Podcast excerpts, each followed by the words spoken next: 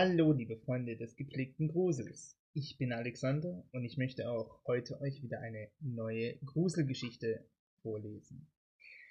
Ob diese Geschichte wahr ist oder nicht, werde ich dann in der nächsten Folge auflösen. Am Ende dieser Folge bekommt ihr die Auflösung der letzten Folge natürlich. Ich hoffe, euch geht es soweit gut. Bei mir gibt es wenigstens gute Nachrichten. Ich habe meine Führerscheinprüfung endlich bestanden und habe jetzt endlich einen Führerschein. Aber genug von mir. Viel Spaß bei der heutigen Geschichte. Tote Freunde. Die Sonne war gerade aufgegangen, als Thomas aus seiner Wohnung ging und in Richtung seines Autos schlurfte. Er hatte eine anstrengende Nacht gehabt, da sein Kater den umherstreunenden Damen hinterher mauzte. Ein wenig frische Luft und der Kaffee, der neben der Bäckerei, die neben dem Friedhof war, in dem er als Friedhofswärter arbeitete, sollten dafür sorgen, dass er den Tag einigermaßen überstehen konnte. Nachdem er sein Auto beim Friedhof abgestellt und sich einen Kaffee gekauft hatte, ging er durch das Tor und wollte zu seinem Büro. Thomas hatte schon lange diesen Job und er machte ihn gerne, auch wenn er etwas Trauriges hatte. Gräber auszuheben und die meisten dann auch zu pflegen. Immer tat es ihm leid für das Leben, welches geendet hatte, aber so war es nun mal. Thomas war sich auch bewusst, dass auch er irgendwann einmal in einem dieser Gräber liegen würde. Doch das konnte gut und gerne noch ein wenig auf sich warten. Das kleine Haus, in dem sein Büro lag, direkt in der Mitte des Friedhofs, war also ging er durch die Reihen und schaute schon nach dem einen oder anderen Grab und suchte auch schon eine geeignete Stelle für die nächste Beerdigung, die anstand. Er hatte auch ein Lieblingsgrab, welches er ausgehoben hatte und sehr gerne pflegte, da die Familie des Verstorbenen es sich nicht leisten konnte. Dieses Grab lag direkt vor seinem Büro, ein Grabstein, in dem zwei Engel eingelassen waren und Sonnenstrahlen, die auf den Namen fielen, waren dort zu sehen. Jeden Morgen schaute er nach dem Grab. Thomas schaute auch an diesem Morgen nach diesem Grab. Er schaute nach den Pflanzen und nach dem Stein. Alles war makellos. Doch. Er schaute sich das Grab daneben an. Hier war vor zwei Tagen eine junge Frau beerdigt worden, die bei einem Verkehrsunfall ums Leben kam. Doch man hatte das Grab ausgehoben. Den Sargdeckel hatte man mit einer Axt wohl eingeschlagen. Die Sonne fiel direkt auf das Grab, und Thomas konnte erkennen, dass die Leiche fehlte. Er versuchte so wenig wie möglich Fußspuren zu hinterlassen, aber er musste nachsehen. Doch tatsächlich, die Leiche war verschwunden. Sein Herz beschleunigte seinen Schlag. Er musste etwas tun. Er griff nach seinem Handy und rief die Polizei und meldete, dass eine Leiche von seinem Friedhof verschwunden war. Kommissar Hattenberg sah sich am Nachmittag die Fotos an. Das ausgehobene Grab, den Grabstein, die Fußabdrücke des Friedhofswärters, den zerstörten und leeren Sarg. Irgendwas war merkwürdig daran. Wieso hatte der Dieb die Leiche mitgenommen? Konnten Sie irgendwas noch feststellen am Tatort? fragte Hattenberg Wachtmeister Richards. Nein, die Fußspuren gehörten zum größten Teil dem Friedhofswärter. Wenige Fußabdrücke konnten wir sicherstellen, und so scheint es, dies gehören unserem Dieb, sagte Richards und steckte seinen Notizblock, den er gerade die ganze Zeit in der Hand gehalten hatte, wieder in seine Hosentasche. Was glauben Sie, womit wir es hier zu tun haben? Fragte Hattenberg und setzte sich an seinen Schreibtisch. Richards schüttelte den Kopf. Ich denke, hier ist etwas Neues. Aber was? Keine Ahnung. Hattenberg nickte. Er dachte einfach, es handele sich um einen Streich, welcher irgendwelche Jugendlichen spielten und man die Leiche nach ein oder zwei Tagen wiederfand. Er nahm seine Kaffeetasse wieder in die Hand und trank einen Schluck daraus. Doch immer hatte er eine Frage im Kopf. Wieso stiehlt jemand eine Leiche? Ein paar Tage später auf dem Waldfriedhof war eine Gruppe von Spaziergängern unterwegs. Der Waldfriedhof hatte den Ruf, eine Art High Society Friedhof zu sein. Hier lag zum Beispiel der letzte Oberbürgermeister der Stadt oder auch der große Filmregisseur, der nach Hollywood gezogen war und dort einen Filmpreis nach dem anderen abstaubte. Und so gab es auch diverse Führungen durch diesen Friedhof. Wer hier als Privatperson liegen wollte, musste tief in die Tasche greifen, so dass sich nur noch die oberen 100 eine Grabstelle hier leisten konnten. Die Wandergruppe ging durch den kleinen Wald, schaute sich hier und da ein Grab an, schaut und auch die Steine. Und hier war wohl letztens eine Beerdigung, sagte Hildegard, die gerade ein offenes Grab entdeckte. Der Blumenschmuck stand daneben dem Grab und teilweise auch auf dem Grabstein. Wilhelm der Ehemann von Hildegard, schaute sich dieses Grab näher an. Die Beerdigung lag schon ein paar Tage zurück, aber das Grab war ausgehoben worden und der Sarg war eingeschlagen. Ich glaube nicht, dass die Beerdigung erst kürzlich war, denn es fehlt hier auch der Leichnam, sagte er an die Wandergruppe gerichtet. Dass hier etwas komisch war, wussten dann alle. Wilhelm hatte von seiner Enkelin ein Seniorenhandy zu Weihnachten bekommen. Er nahm es aus seiner Jackentasche und wählte die Rufnummer der Polizei, die auch gleich kam. Wieso stiehlt man eine Leiche? Und vor allem, woher weiß der Dieb, wie frisch die Leiche ist? fragte Hattenberg Richards, der die neuen Fotos zu den alten hing. Wieso sind es immer frische Leichen? Und wieso sind es überhaupt Leichen? Hattenberg schaute sich jedes Foto an. Diesmal war ein junger Mann verschwunden, der einem Krebsleiden zum Opfer gefallen war. Vielleicht irgendein Perverser? fragte Richards. Möglich, aber ich denke auch wieder unmöglich. Wieso eine Leiche? Was hat unser Dieb davon? fragte Hattenberg. Richards konnte nur mit den Schultern zucken. Auch er machte sich darüber Gedanken, doch wusste er es auch nicht. Beide schauten auf die Tatorte und versuchten, Gemeinsamkeiten zu entdecken. Beide Gräber wurden sorgsam ausgehoben, beide Särge wurden mit einer Axt eingeschlagen und die Leichen wurden entfernt. Die Fußabdrücke, die man gefunden hatte, lieferten noch keine Hinweise. Doch beide Polizisten fragten sich, was hier los war und mit wem es zu tun hatte. Roman kam von einem langen Arbeitstag nach Hause. Er hatte noch etwas eingekauft, denn er wollte sich und seinen Freunden, die schon in seiner Wohnung warteten, etwas zu essen ko kochen. Er stellte seine gefüllten Einkaufstaschen kurz ab und steckte den Schlüssel ins Schlüsselloch, als Frau Bittger, die ältere Dame, die über ihm wohnte, seinen Namen rief. Herr Freising, warten Sie einen Augenblick. Roman drehte sich um. Hatte immer noch die Kleidung an, die er eigentlich im Krankenhaus zurücklassen sollte. Roman war Pfleger auf der Intensivstation. Er hatte nur vergessen, das Hemd und die weiße Hose in den Wäschesack zu tun. Er lächelte Frau Bittker an. Was kann ich für Sie tun, Frau Bittker? fragte er. Herr Freising, ich will ja wirklich nichts sagen, aber aus Ihrer Wohnung kommt seit Tagen ein merkwürdiger Geruch und dieser steigt bis nach oben zu mir. Ich kann kaum noch atmen, ich muss ständig die Fenster offen haben. Das ist aber bei meiner Gicht nicht gut. Könnten Sie bitte etwas dagegen tun? Ich will Sie wirklich nicht bei der Hausverwaltung anzeigen, aber es stört doch schon sehr. Roman schnaufte einmal tief durch.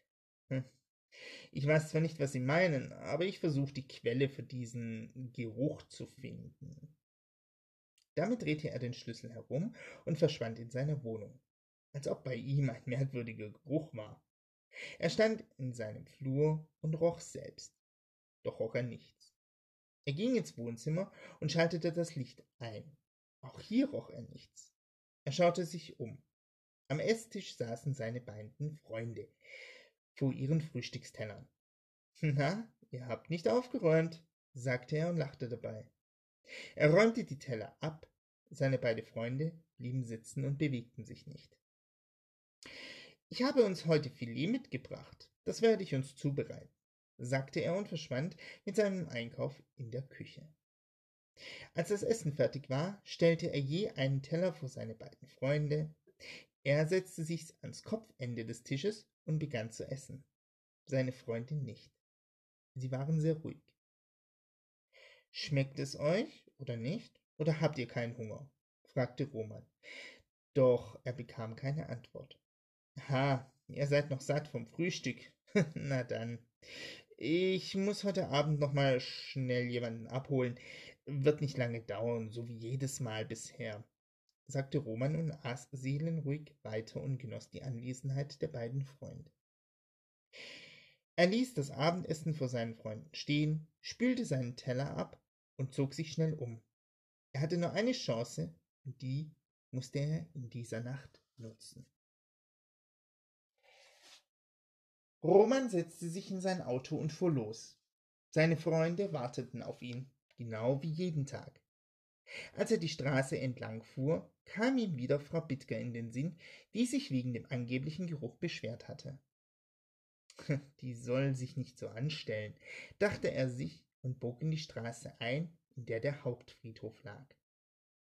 Er stellte sein Auto ab, holte die Schaufel und die Axt aus dem Kofferraum und kletterte dann an der kleinen Mauer hoch, um in den Friedhof zu kommen. Dort suchte er sich ein geeignetes Grab aus. Es durften keine x-beliebigen Gräber sein. Nein, es musste fast neu sein. Die Beerdigung sollte höchstens 24 Stunden her sein. Da wären die Leichen noch frisch, so wie bei seinen beiden Freunden. Er fand ein Grab. Blumenkränze lagen noch davor und die Erde war noch, war zwar schon im Grab, doch senkte sie sich noch nicht ab.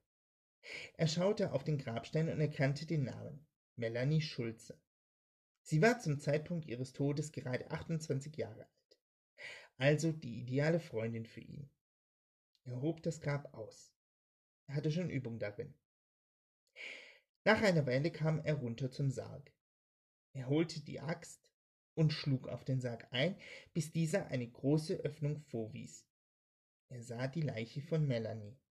Die Verwesung hatte noch nicht begonnen. So konnte er die Leiche ganz einfach herausziehen. Das machte er auch. Natürlich immer mit Bedacht, dass niemand ihn störte, geschweige denn sah. Vorsichtig trug er die Leiche von Melanie zu seinem Auto. Er legte sie vorsichtig auf den Rücksitz und fuhr dann los. Wieder hatte er einen neuen Freund gefunden. Ein Freund, der ihn nicht so einfach weglaufen konnte. Einen Freund, der ihn nicht enttäuschte. Als er in seine Straße einbog, sah er zwei Wagen von der Polizei.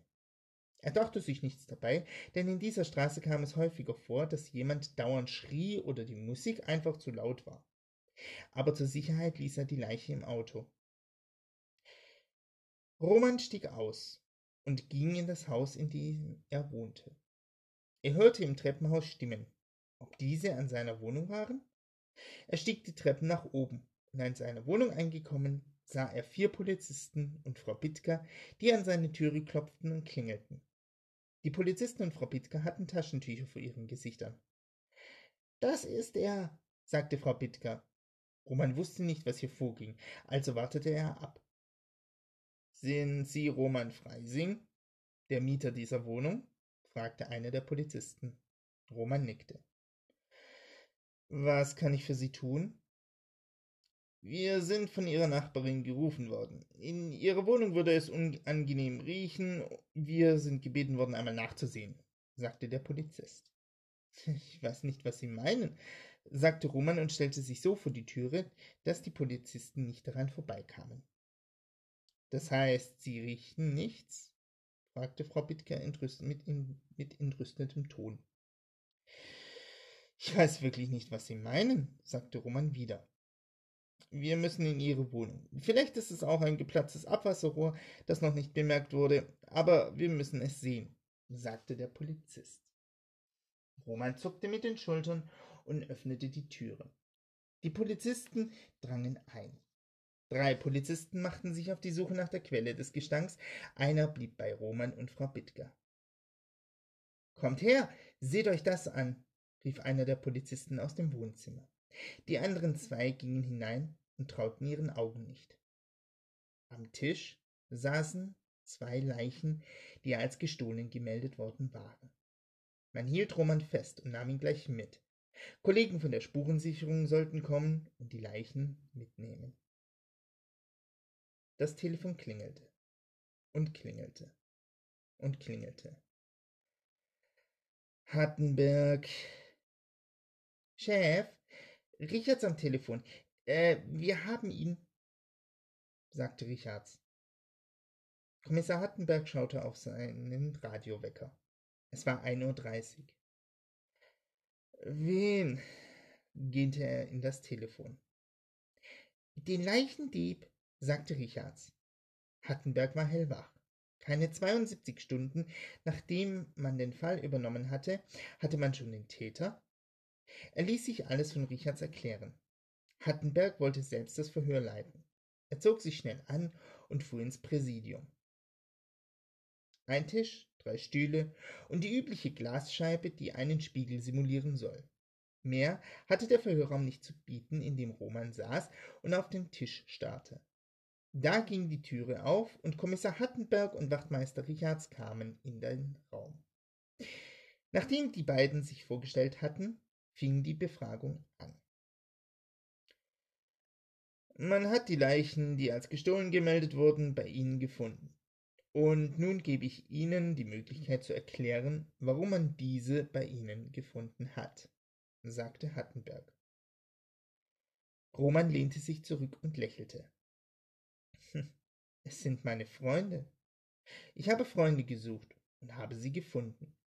Für mich sind diese Menschen nicht tot. Für mich sind es Freunde, die für mich da sind. Und wehe, sie haben ihnen etwas angetan. Richards schrieb etwas auf den Notizblock und zeigte es Hattenberg. Der nickte nur. Wir haben sie mitgenommen und werden sie an ihre Familien wieder ausgeben. Wie kamen Sie auf eine solche Idee, sich Leichen als Freunde zu suchen? Sie sind meine Freunde, mein Ein und alles. Ich wurde immer wieder von Menschen enttäuscht, doch diese Freunde enttäuschen mich nie. Sie lassen mich nicht im Stich, hören mir zu, sind für mich da. Sie sind mein Leben, sagte Roman. Er sprach so liebevoll davon, dass sich Richards und Hattenberg anschauten und denselben Gedanken hatten. Menschen haben mich enttäuscht, also habe ich mir neue Freunde gesucht. Im Krankenhaus, wo ich arbeite, habe ich früh mit Leichen zu tun gehabt. Ich konnte ihnen meine Geheimnisse erzählen oder auch nur von meinem Tag, und sie haben sich nie beschwert. Ich wollte auch Freunde für meine Wohnung und fand sie. Ich habe sie aus ihren Gräbern, aus ihren Särgen befreit und war glücklich als sie an meinem Tisch saßen. Hattenberg und Richards schauten Roman an. Sie nickten nur noch und verließen dann das Verhörzimmer. Hattenberg wies an, dass Roman in die nächste Nervenheilanstalt gebracht werden sollte, denn da gehörte er offenbar hin.